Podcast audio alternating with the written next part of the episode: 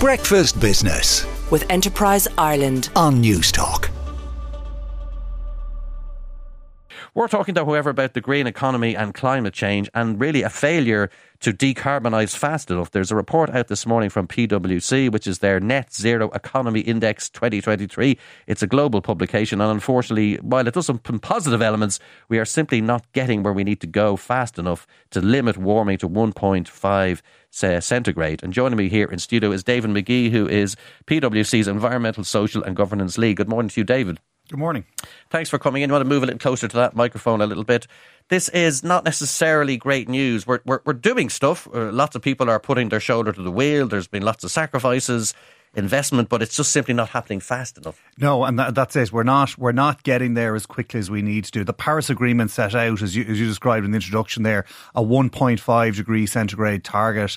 Uh, overall, globally, the world decarbonised at 2.5% last year. It's just not quickly enough. The, the report says we need to speed up to 17.2% or seven times faster.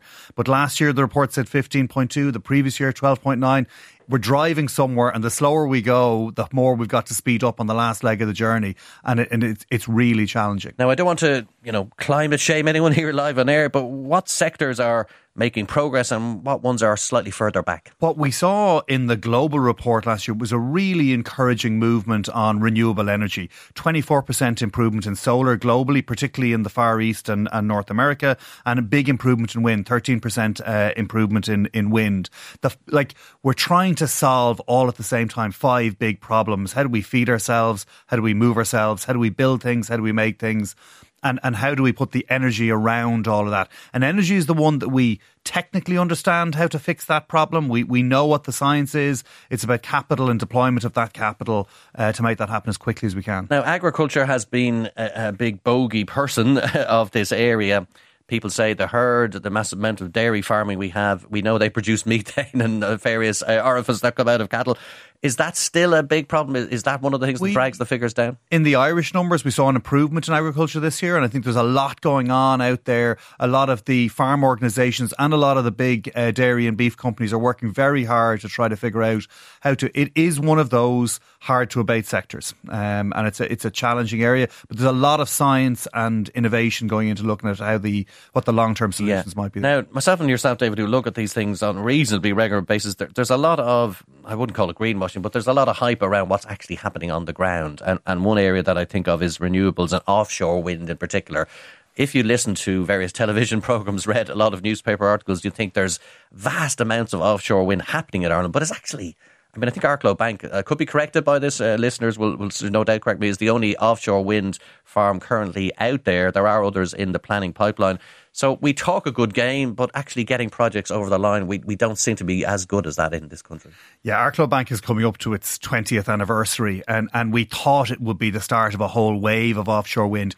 We have the potential to repeat that quote to be the Saudi Arabia of offshore wind. We have the potential to create huge amounts of energy. There's five gigawatts in the plan for 2030. The financial capital is out there to do that. The companies are out there willing to do that. It is it is bogged down in a quagmire of bureaucracy and red tape. There's lots of steps been taken. Mara has been established to try to to blast through that and move that. But we've really got to move much quicker at that. There's huge potential. Yeah, we were just uh, remarking, listeners, before we came on air, that an army general has been brought in, Mark Mellett, to try and uh, whip us into shape. So suppose that shows or is indicative of the tardiness we've been uh, affected by. And and I, I think it also shows the the absolute ambition of the government to try to address the problem. If you could get that five gigawatts, uh, there's a much greater ambition for 2050 to get to 37 gigawatts. But if you could get the five gigawatts online for 2030, it would do double the current number of households in Ireland. It would give us twice the electricity we need for households in Ireland. Now, the household sector, lots of us are retrofitting, lots of people are insulating their homes, lots of people are putting in charging points. Um, new sort of fuel sources within the household and so on. And there's a good enough story to ta- tell about in that area. Yeah, I, I can make this a good story or a poor story. on, on, on the good side. We tend to like the poorer ones at this time of the morning, but go on. on the good side, uh, the residential sector is probably the only one that's going to fit our own and, and meet our own targets. So, so we set out a goal uh, in the state and enshrined in legislation in the Climate Action Bill that by 2030 we reduce carbon by 51%. We're currently on track to make that 29%. 29%. That's a big miss in terms of those numbers. Uh, but residential is one of the areas that looks like it'll hit its its its own targets if we can keep going the way we're going. Now, this big target of 2030 is written, in, it's, it's stitched into a whole range of government documents.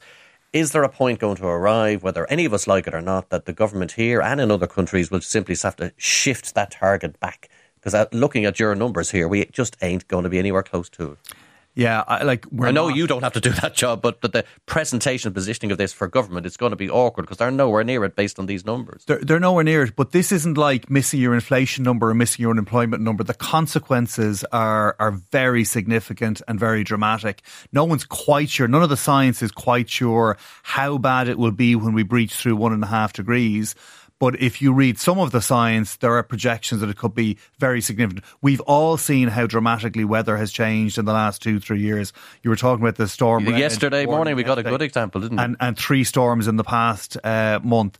I, I think as we try to move closer, and I think the, the, the danger and the risk of of transition becomes clear, people will move faster. The other big thing that's going to happen, Emmet, is CSRD and the introduction of the Corporate Sustainability Reporting Directive will get a lot more of how well the. This is where companies need to show what they're doing and put it in their annual report. Put it out there in the public domain and let people review those numbers and look at them in the same way Yeah. they do the financial. Guys numbers. like me then can go nerd, nerd like go through the different terms and see what the rate of progress is because we do have a lot of uh, brave talk, but not necessarily delivery underpinning that. For the moment, we'll leave it there. Thank you very much. Uh, David McGee is PwC's environmental So- Breakfast Business with Enterprise Ireland. on Newstalk.